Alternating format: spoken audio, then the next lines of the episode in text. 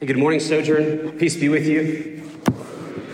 Uh, like Matt said, my name is Paul. Uh, if I haven't met you yet, welcome. So glad that you're here. I hope that you have felt welcomed.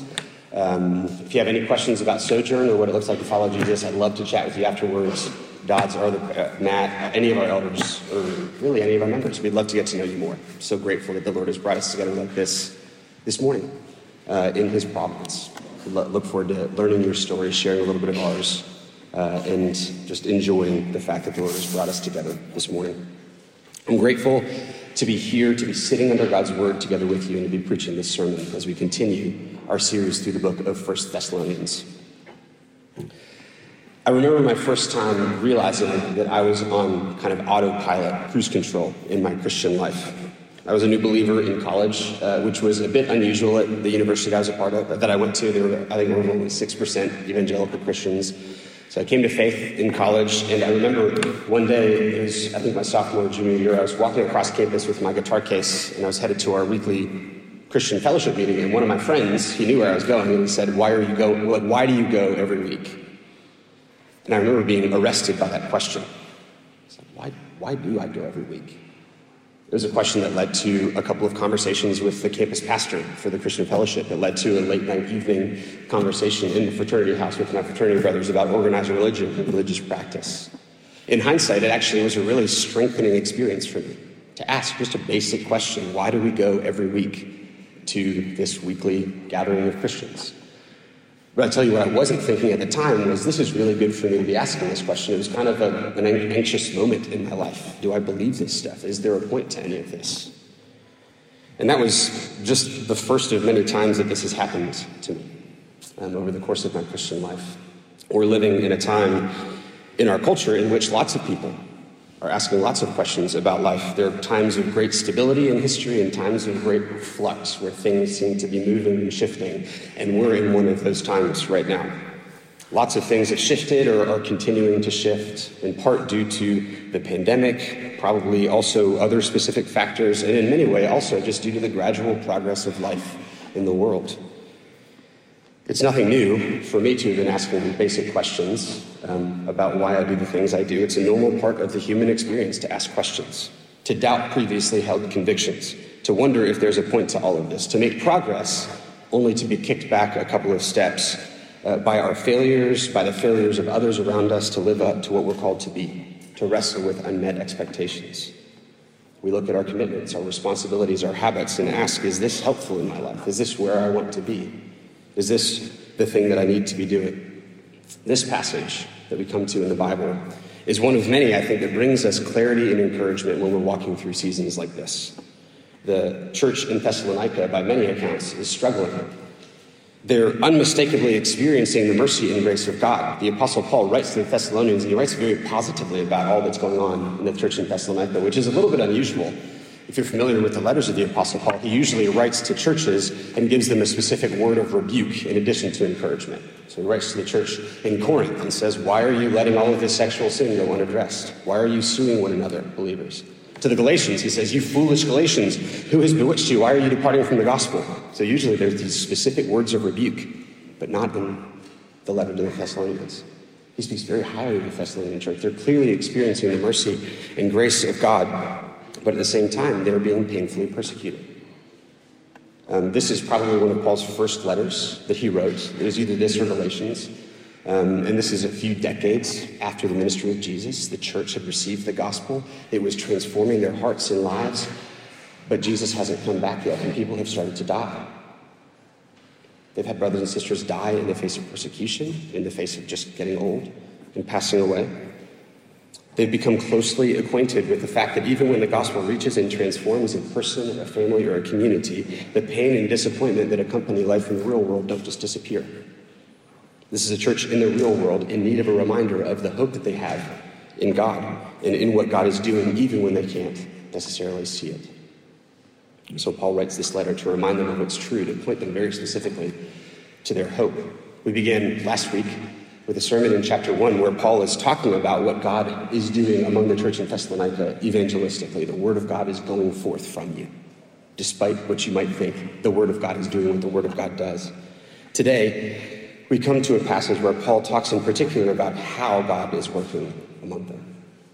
He wants the Thessalonians to see that God is working among them and to know what it looks like to lean in and continue to experience the mercy and grace and power of God as he ministers to this church.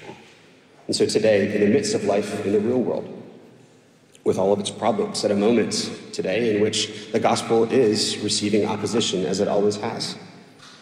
In this passage, we're going to see Paul point at three key ways in which God continues to work in the church. And so let's jump in, beginning with the first thing that Paul points out. First thing that we see in our passage in answer to the question of how is God working in this church. Paul points to this is probably Paul's main focus in this passage, and it's this God works in the church through the ministry of faithful pastors. He works in the church through the ministry of faithful pastors. Paul describes his ministry among his, alongside Timothy and Silvanus, who's also known as Silas in the book of Acts. And he talks about his ministry as a way of defending himself from some of the accusations that are coming from those who are persecuting the progress of the gospel. Uh, and as Paul describes his ministry in self defense, really, uh, he gives us this beautiful picture of God's design for the church and the role of the pastor in the life of the church. We get a close up view of the humanity of Paul in this letter. At other times, Sometimes the humanity of Paul gets eclipsed by his apostolic authority when Paul is unpacking some glorious, rich theological concept. We kind of lose sight of Paul the human and just see Paul the messenger of God. Not that he's being inauthentic, but here it's, it's, it's less that. We see Paul the pastor. We see the heart that Paul has for the Thessalonians. I remember my first pastor in college where I was going to this fellowship. Uh, his name was Glenn Goldsmith. Um, he wasn't the best preacher or public communicator. He wasn't going to pack a stadium with his preaching voice. But the example that he set for me continues to be influential in the picture that I have for what it means to be a pastor. Whenever I had a question, his response to me would be, let's go grab a coffee and talk about it. And whenever we sat and talked about it, he had his Bible with him. And he would open the Bible several times as we were talking. And I knew that this was a man who loved God and his word, and also that he loved me. He was a minister of the word, but he was a minister of the word to me. Over the years, I'm grateful to have had experience with pastors who have seen their calling like this. Um, I hope that you've had plenty of experiences like this as well if you have a background in the church. But one of the reasons that experiences of pastoring like that are so meaningful is that that's exactly what a pastor is supposed to do. When we see Paul talk about the work of the pastor in here, that's what we see. In his words, we see the two primary responsibilities of the pastor responsibility to the Word of God and to the people he's pastoring. So, first, let's look at this. Let's look at how the pastor is responsible to the Word of God. Look at verse 4. Paul says, We've been approved by God to be entrusted with the gospel, so we speak not to please man, but to please God who tests our hearts. So, Paul, here in verse 4, gives us two key phrases for what it means that a pastor is to be a minister of the word. He is first entrusted with the gospel, and then second, he speaks the gospel, not to please man, but to please God. So he's entrusted with the gospel and he speaks the gospel. Being entrusted with the gospel means that the pastor is, in essence, a steward. The word of God is just that it's the word of God, it's the word of another. The pastor is a minister of the word, but it's not his words that he's ministering. It's the words of God that he is responsible for ministering, for stewarding, the words of God that he has received in the Bible to guard and to keep on God's behalf. And when we think about what this means, this is a profound truth. The gospel that Paul preaches is not Paul's message. It's not Silvanus's message. It's not Timothy's message. When I preach a sermon, when I sit down to minister the gospel to a person, when I answer questions from someone about what Christianity is, it is not my message that I can shape and tweak however I see fit. This is God's message. This is God's gospel. We have been approved by God to be entrusted with the gospel, so we speak not to please man, but to please God who tests our hearts. Furthermore, not only is the pastor entrusted with the gospel, but he's also someone who speaks the gospel. We've been approved by God to be entrusted with the gospel, so we speak. So the message of the gospel is, in a basic sense, an announcement of good news about who Jesus is and what he has done. And it is not meant to be taken and buried until Jesus comes back. The gospel is not some hidden secret to keep protected so that people don't get it dirty when they touch it. It's not something that's only meant for the personal growth of the person who receives it and hears it. It's a message that's meant to be received and then proclaimed. The pastor is not merely a steward, but also a herald, an announcer. He keeps the gospel faithfully as a steward by proclaiming it. Paul goes on in verse 9 to say this. He says, For you remember, brothers and sisters, our labor and toil we worked night and day that we might not be a burden to any of you while, what does he say? While we studied and kept the gospel very carefully, airtight in our studies. No, he says, while we proclaimed to you the gospel of God. So the pastor is both a steward and a herald. He's a minister of a word that's not his own, but the word of God. And he ministers not by keeping it to himself, but by proclaiming it. This is the first of the pastor's primary responsibilities. He is responsible to the Word of God. And secondly, the pastor is responsible to the people he's pastoring. In acting, uh, if you've ever been in theater or been in a play, you'll know the concept of the fourth wall. It's this concept in acting where if you watch a play on a stage, there's the three walls that you can see, the sides and the back, and then there's the fourth wall, which is in front of the stage, which is invisible, of course, so the audience can see the play, and it's unusual for actors to break the fourth wall, to address the audience directly. Oftentimes, it's used for humor because it's so unusual. I'm just here watching a play. What am, why are you making me involved? I just want to watch the performance. Um, and often, plays ha- entire plays happen without breaking the fourth wall. The work of a pastor is decidedly different. There is no fourth wall uh, for the work of the pastor. The pastor doesn't just get up and preach a sermon that's nice and polished and then disappear into some green room, never to be seen again. The pastor is responsible for ministering the word of God to actual people. That's what I'm doing right now. When I wrote the sermon, I thought about a number of you specifically as I was writing this sermon. As I'm looking at you, I'm, I'm addressing you directly. This is a message from God through His Word by His Spirit for the church. Listen to how the, the, Apostle Paul writes it. Verse 1, he says, You yourselves know, brothers and sisters, that our coming to you was not in vain. Paul could have said it very differently. He could have said, One could suppose that our ministry was honest. That's not how he talks. He doesn't talk in some detached third person. He says, You, yourselves, brothers and sisters. He goes on to describe what this means. I want to read verses 5 through 12. Just listen to Paul describe what the ministry of the pastor actually looks like. Verse 5 begins like this For we never came with words of flattery, as you know, nor with a pretext for greed. God is witness. Nor did we seek glory from people, whether from you or for others, that we could have made demands as apostles of Christ. And here we go, verse 7. But we were gentle among you, like a nursing mother taking care of her own children. So, being affectionately desirous of you, we were ready to share with you not only the gospel of God, but also our own selves, because you had become very dear to us. For you remember, brothers, our labor and toil. We worked day and night that we might not be a burden to any of you while we proclaimed to you the gospel of God. You are witnesses, and God also, how holy and righteous and blameless was our conduct toward you, believers. For you know how, like a father with his children, we exhorted each one of you and encouraged you and charged you to walk in a manner worthy of God who calls you into his own kingdom and glory. We'll stop there. We were like a nursing mother taking care of her children, is how Paul describes himself. He came in a way that was gentle, even as it was corrective, in a way that was vulnerable and connected. Notice the words of deep affection. We were affectionately desirous of you. When Paul and Silvanus and Timothy came ministering to the Thessalonian Christians, they didn't come preaching over them, they came down to their level. Picture a mother picking up her baby and looking her in the eyes or getting down on one knee to address her son eye to eye. There's a real presence, a connection, one of service, of nourishment for the good of the child. We didn't come with words of flattery or with a pretext for greed or seeking glory and compliments from others. Paul didn't use the Thessalonians to minister to himself, he gave himself to them as a minister. He didn't come to be served, but to serve. And not just as a mother, but also as a father. Verse 11 For you know how, like a father with his children, we exhorted each one of you and encouraged you and charged you. As a father, Paul emphasizes the role of the pastor as educator, as one who sets an example, as one who gives particular encouragements and exhortations and charges.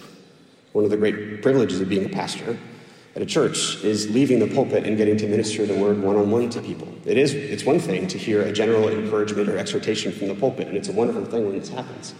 But it's another thing to be looked in the eye and be given a specific word of encouragement, of exhortation.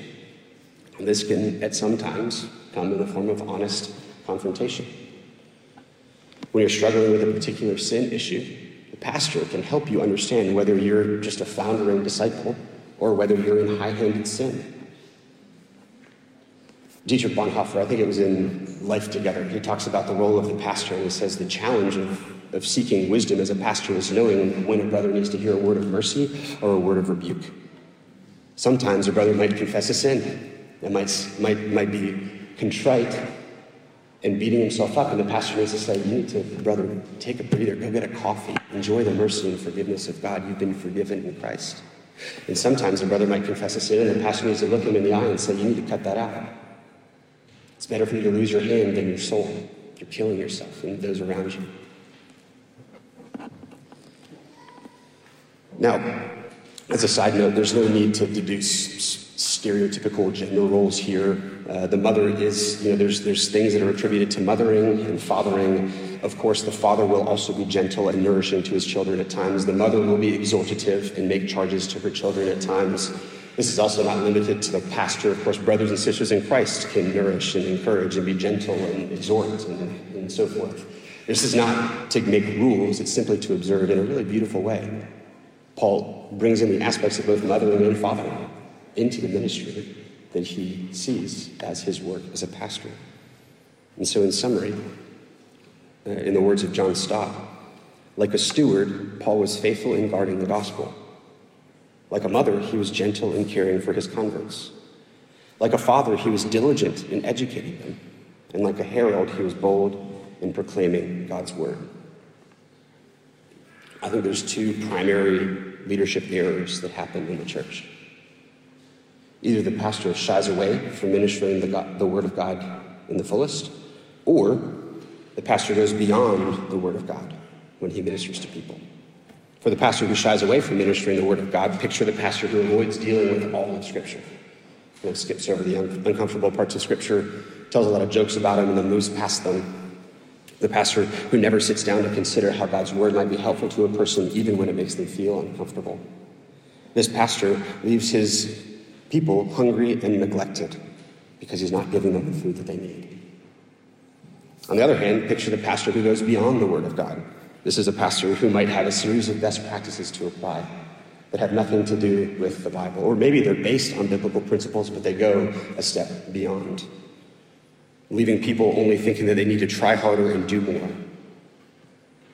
Or picture the pastor who is domineering, whether arrogantly domineering or winsomely domineering, uh, under the guise of being helpful. You should do this with your life who seeks to bind your conscience beyond the Word of God, who usurps your authority in your own life.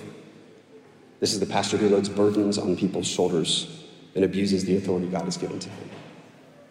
Instead of making either of these errors, the pastor was given to be a faithful minister of the whole counsel of God and to stop there and to entrust the rest of the work in a person's life to God through the Spirit.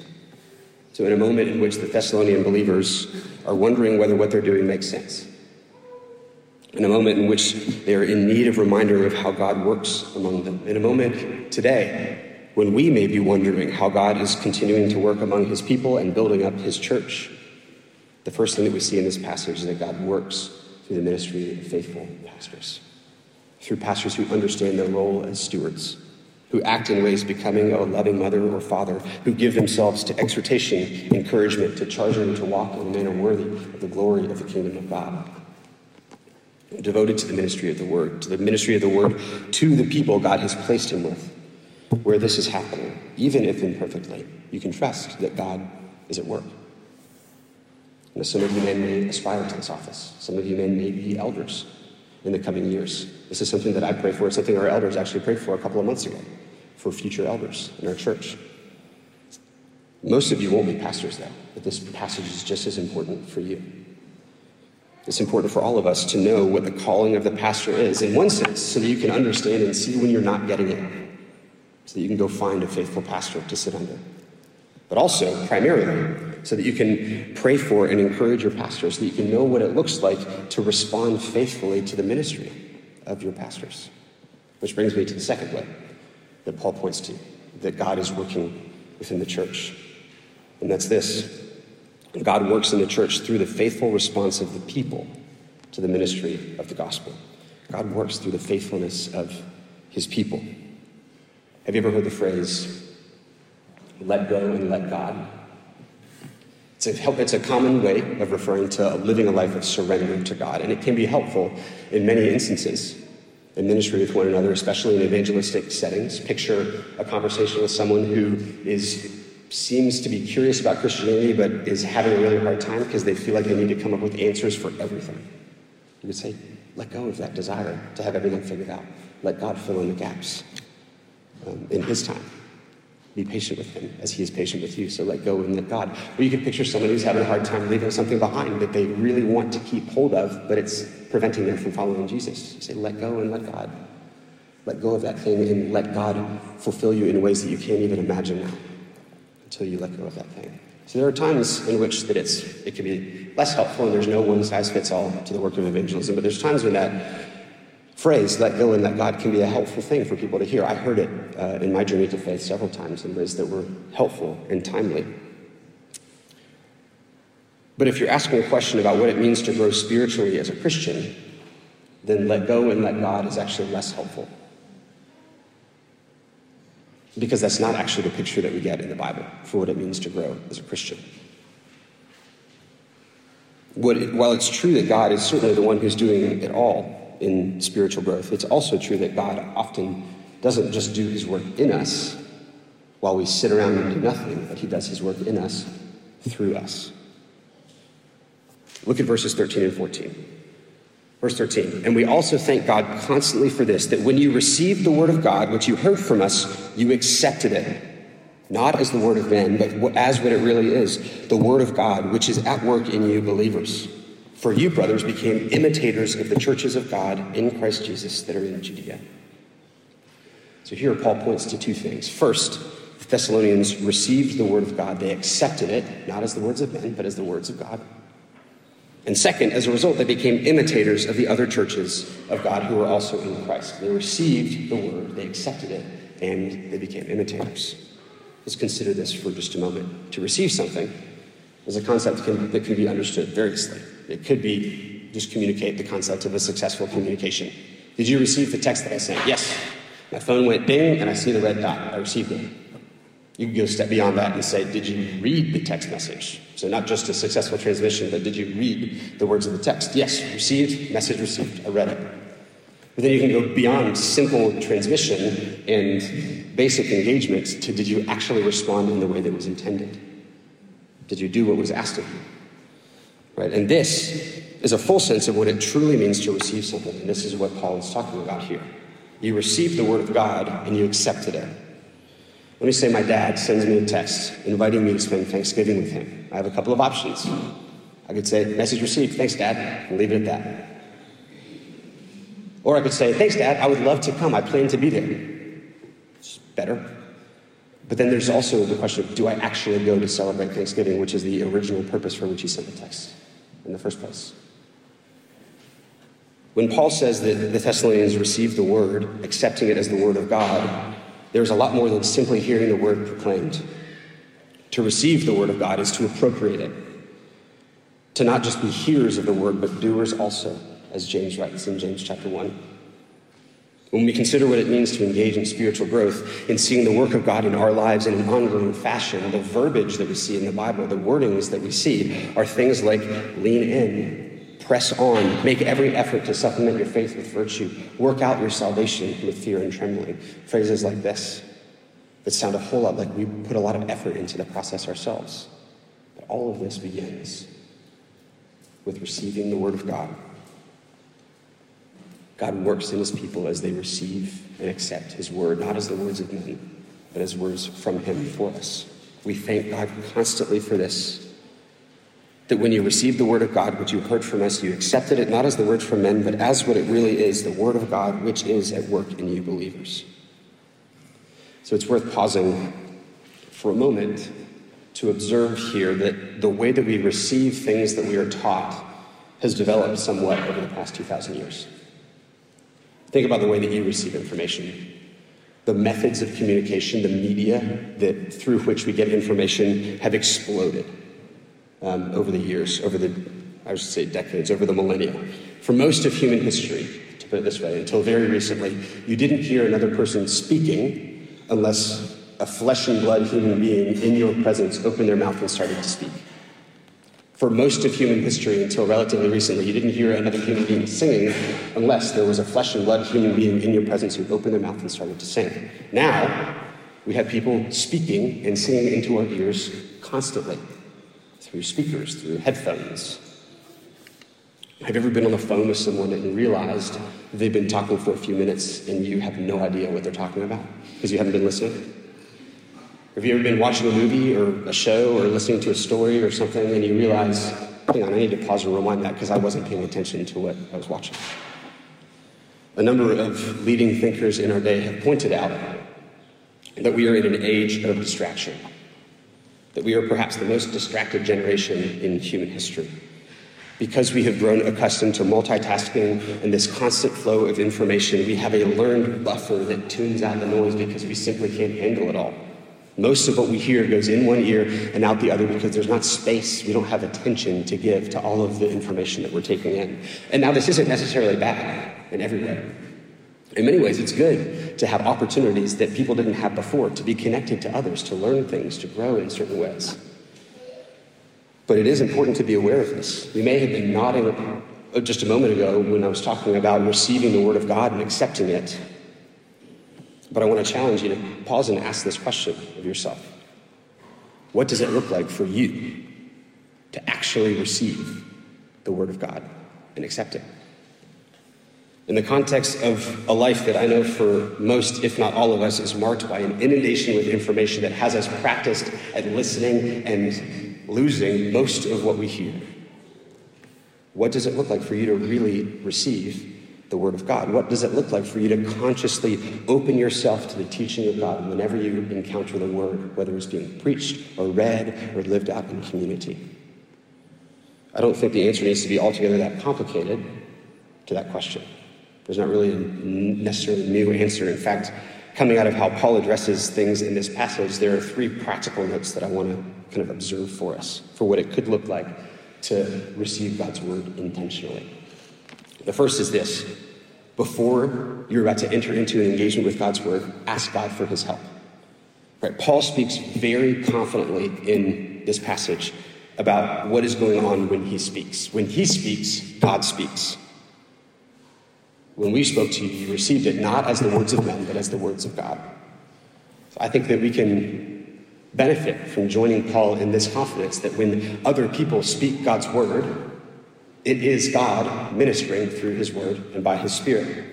And as a result of that, it would be wise for us to ask God to do this work on purpose. So whenever you open the Bible to read or to listen, begin with a word of prayer. Lord, please reveal to yourself or re- reveal yourself to me through this word. What do you have for me today? Whenever you recite a, a memorized passage of scripture, include a quick prayer, Lord, please weave this truth into my heart afresh. Whenever you're on your way to meet with a brother or sister or on your way to a parish gathering, ask the Lord, Lord, help me to be present with this person or these people. Help me to see what it is that you're speaking to me through this experience. Help me to shine your light, the light of your word, into this person's life or this group's life. Whenever you're getting ready to hear a sermon, have you noticed, you might have noticed a few months ago, we started praying before reading the scripture every week. I think we did this in the fall. We didn't used to have a prayer before the scripture was read. But now we have every week, Lord, please open our eyes to hear your word. We, each, of, each of us as elders kind of prays a different prayer for illumination, asking the Lord to speak to us as we read his word and hear the sermon preached. It's a way that we're trying as a church to model what this looks like. And you could even add a little brief personal prayer at the end of that. Lord, please help me to be present for this sermon. It's remarkable what conscious presence can do when you're present and ready to receive. It's remarkable how often I look back and think of the many opportunities that I've had to receive and accept God's word that I just was just too distracted to pick up what the Lord was putting down. And so the first suggestion is this ask for God's help. when we know that we're opening or preparing to engage with His Word in some form or fashion. The second, uh, uh, the second suggestion is this in the moment, when the Word of God is being ministered, make note of it. Verse 14, verse 13, Paul says that when they received the Word of God, they accepted it. He doesn't specify what that means. But just a couple of thoughts here. One of the time tested practices of engaging in a life of prayer or engagement with God's Word is journaling. That's one simple example. When you read a passage of Scripture and journal in response, whether you're answering questions in Bible study or whether you're just journaling on a blank piece of paper about the things that you think that the Lord is speaking to you, this is a great practice of pausing to accept God's Word, to digest it, to meditate on it, to enjoy it, and to savor it.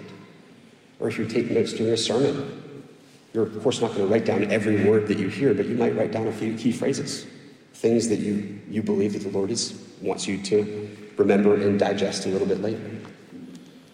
Another option is that I had a friend a couple of years ago who, whenever she would hear, uh, this was during sermons or when she was with friends, and they'd give a word of encouragement or a word of critique, she would say, I received that. Sometimes. Sometimes someone would say something and she would not. But that's, we'll talk in 1 Thessalonians 5. Paul says, test everything. So you don't have to receive everything. But once you've tested something and you decide that this is something that I should receive from the Lord, it could be helpful. I actually adopted this practice. You may have heard me say it in conversation before. I received that. Just a moment of intention, just that phrase in the moment. I received that from the Lord through you. That can be encouraging to the person who spoke words. I didn't realize. And it can also be encouraging and memorable for you. The third suggestion of three is this. Afterwards, so we talked about before, you engage with the word, ask for God's help, pray.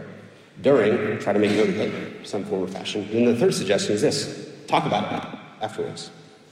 God is always working. And often, unless we address it out loud and name it out loud, we'll miss it. Think about what Paul is modeling here. He says, You Thessalonians have heard and accepted the word of God. You became imitators of the churches that are in Judea. I have to believe that there were some Ryans, some Nates, some Sarahs, some Misties, probably some Deborahs and Brutuses and you know, Silvanuses in the church in Thessalonica whose countenances would have lifted. Paul says, This is what God is doing among you. And they probably would have thought, Huh you're right. This is what God is doing among us. This is what's happening. It's not that we don't think that the Lord is teaching us something. It's just that we often don't think about what the Lord is teaching us, and as a result, we can feel stuck. One of my favorite questions to ask is What has the Lord been teaching you lately? Or some variation of that. It's a question that forces someone to slow down and reflect upon the past few hours or past few days or weeks or months and think about what has the Lord been doing. And often I can tell by the look on someone's face that they haven't been thinking about it. And so you're thinking on the fly and you're asking, what has the Lord been teaching me? And that's just fine. I'm the same way. People ask me that question and I'm reminded, gosh, I haven't stopped to think about that. The past few months um, have been for me somewhat difficult. I've felt stalled in a number of ways in my life. And I've had really thoughtful people who've asked me, Paul, how are you? Or Paul, what is the Lord doing through this? What is the Lord teaching you? And they've stopped and slowed down enough to listen. And it's forced me to slow down and realize that even though I've felt stuck at times, the Lord has been doing some of the deepest soul work that He's done in my heart in a long time. And that is through something very, very simple through being asked, What do you think the Lord is doing? through noticing it aloud. It's so important to testify to God's work. The word of God does not return void. It is at work in you believers, is what Paul says. But it's easy to miss it because we can focus on all kinds of other things, especially in a distracted age. So it's important to notice it aloud. And those are just three suggestions that I think we can draw from this passage. There's many others as we consider the scriptures of what it looks like to intentionally engage with and receive and accept God's word. But here's the thing to continue in Paul's train of thought, he goes on to say, You became imitators of the churches of God that are in Christ Jesus. If we are truly receiving God's word, then at some point, by God's grace, we will give ourselves to do the things that the word says. We will become imitators of other churches who are also leaning into the ministry of the word of God. Listen to the words of uh, William Still. He's a Scottish pastor from the mid 1900s. He said this For 50 years in one place, I have preached through the Bible, book by book, chapter by chapter, verse by verse, New Testament and Old Testament several times. I've written daily Bible reading notes continually since 1947 and have commented on the whole Bible several times. Now, the principal product of this is not a mass of sermon notes, statistics, or a pile of booklets containing at least probably two commentaries on the whole Bible. The product is the lives that are loving and serving Christ in various parts of the world. To truly receive the ministry of the Word of God, to truly accept the Word of God, is to accept it not as the Word of men, but for what it really is the Word of God which means to accept God's word as marching orders from a good and loving king who is leading us on the, along the narrow path that leads to the way of life. At some point, if we're truly receiving God's word, we will give ourselves to doing the things that it says. And to be clear, this doesn't mean that we adopt all of God's word all at once immediately when we receive and accept God's word. That's not how the Bible talks about spiritual growth. When Jesus taught us to pray, he didn't say, Lord, give us this day all of the bread in the entire world to eat in this one moment. He said, Lord, give us our daily bread, one bite at a time. This is a community in Thessalonica that devoted themselves to the ministry of the word, and they did so together, one step at a time. The journey of following Jesus takes place one step at a time, one sermon at a time, one passage at a time, one bite at a time. By God's grace, this is enough. Patient, faithful, following, a long obedience in the same direction, as Eugene Peterson referred to it. This cuts against the grain of our distracted age. Listless and in search of joy and meaning and purpose and fulfillment that you can find in one TikTok video or YouTube message. Cuts against the grain of that, but it is so much better because it actually leads to life and fulfillment. You see from Paul's language here, their imitation of the churches in Judea appears to be a fruit of the ministry of the word among them, not a goal. The Thessalonians probably weren't sending scouts to the churches in Judea to come back with best practices to say, hey, here's what they're doing, so we should do it like that. That's not what was happening. They were giving themselves to the Word of God, and it was at work in them because, and as a result, they became imitators of the other churches of God. In other words, it happened by accident. Here's what Paul's saying if you are devoting yourself to the Word of God, just like they have. Uh, so you've been devoting yourselves to the Word of God just like they have, and wouldn't you know you've started to look like them? When you're drinking from the same fountain, you'll begin to look the same. Which brings me to the third thing. It's critical for us to notice in this passage where Paul's confidence lies. Permeating this entire passage, indeed, this whole letter, is an abiding confidence. You see, Paul's confidence is not in himself. It's not in Timothy. It's not in Silvanus. It's not in the Thessalonian believers and their ability to receive and accept God's word. It's in the power of God through the gospel. Over and over, Paul talks about the gospel of God and what it does. The fact is that God, who calls you into his own kingdom and glory through his word, it is this God who is at work in you believers through his word. In 1 Corinthians, Paul says something that crystallizes it. Listen to what he says. He says, When I came to you, brothers, speaking to the church in Corinth, I didn't come proclaiming to you the testimony of God with lofty speech or wisdom, for I decided to know nothing among you except Jesus Christ and Him crucified. And I was with you in weakness and in fear and much trembling. And my speech and my message were not in plausible words of wisdom, but in demonstration of the Spirit and of power, so that your faith might not rest in the wisdom of men but in the power of God. So, at a time when we might be asking, how does God work in his church? Paul has shown us that God works in his church through the ministry of faithful pastors. How does God work in the church? We've seen how Paul addresses the Thessalonians and what they've been doing. And so he says we, we, we see that, the, that God works in the church through the ministry of faithful members who receive and accept the word of God. But the third way is this which is key. This is the fundamental idea that undergirds those other two. God works in the church simply through his word. It's terribly simple, but it is so foundational to the confidence that Paul has as he writes this letter to the Thessalonians. When Paul speaks of the gospel, he doesn't speak of it as though it's some information that will help them to live better lives. He speaks of the gospel as though it is something that has power in itself, something that moves and changes and works powerfully, something that advances, that bears fruit, that has creative power. And this isn't surprising for us. If you're familiar with the story of the Bible, God's word does a lot of things in the Bible. In the beginning, when God created all things, He created all things through His word.